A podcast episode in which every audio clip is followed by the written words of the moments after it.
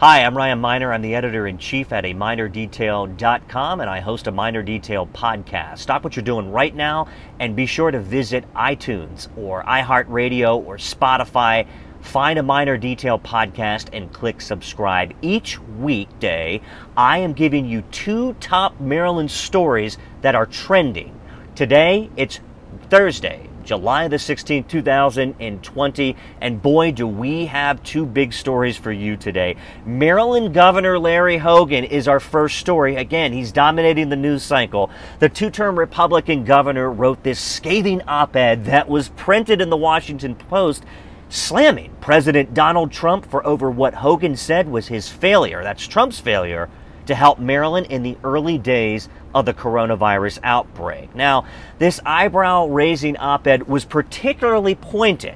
While Hogan has been undaunted in calling out Trump, the governor's Thursday op ed appears to be his harshest criticism to date of the president. So, what else did Hogan write in this op ed? Well, Hogan, who is the chairman of the National Governors Association, said the White House and President Trump basically abdicated its responsibility to help states secure COVID testing. You'll remember that Governor Hogan a few months ago turned to his wife, who is a native South Korean, to secure a deal with the South Korean government for half of a half a million test kits. Hogan said the White House is being dishonest by blaming governors for their lack of testing, and instead of listening to his public health experts, that is President Trump, Hogan said the president was instead talking and tweeting like a man more concerned about the stock market and his election chances. That's biting. Hogan wrote that it was basically hopeless waiting for Trump to help Maryland, and the governor said that Trump even left Maryland vulnerable to this pandemic. Former Vice President Joe Biden, the Democratic Party's presumptive nominee for president, he sniffed out this op ed in the Washington Post his presidential campaign sent out a press release touting Hogan's scathing op ed that was aimed at Trump's coronavirus response or lack thereof. When a reporter asked White House Press Secretary Kayleigh McEnany on Thursday about Hogan's op ed, she dismissed Hogan's criticisms altogether, saying that Hogan is engaging in revisionist history. We have a pretty good idea of what's going to happen next. Well, you probably guessed it.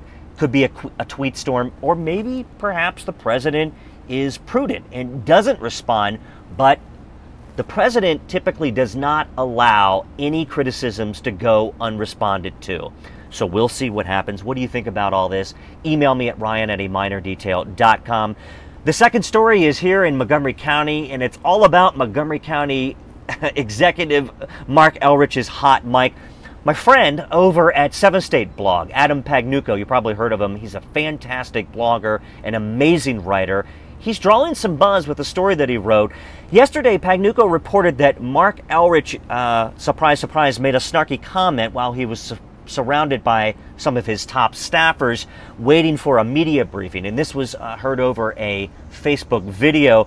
Elrich reportedly threw some shade at the Montgomery County Council, asking whether he can say the council is uh, fact proof. Two county council members responded today, and they clearly didn't think Elrich's comments were funny and they weren't the least bit thrilled. In fact, they seem a bit perturbed. Then a back and forth ensued. Elrich's two usual, usual uh, pro bono relations, public relations folks, uh, practiced some damage control methods by taking to social media and came to his online rescue as they usually do. These two folks, of course, uh, are the equivalent to filling up a motorcycle and a sidecar.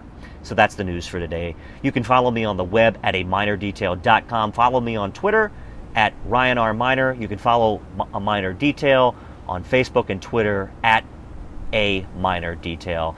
I'm Ryan Miner, and that's the news for today.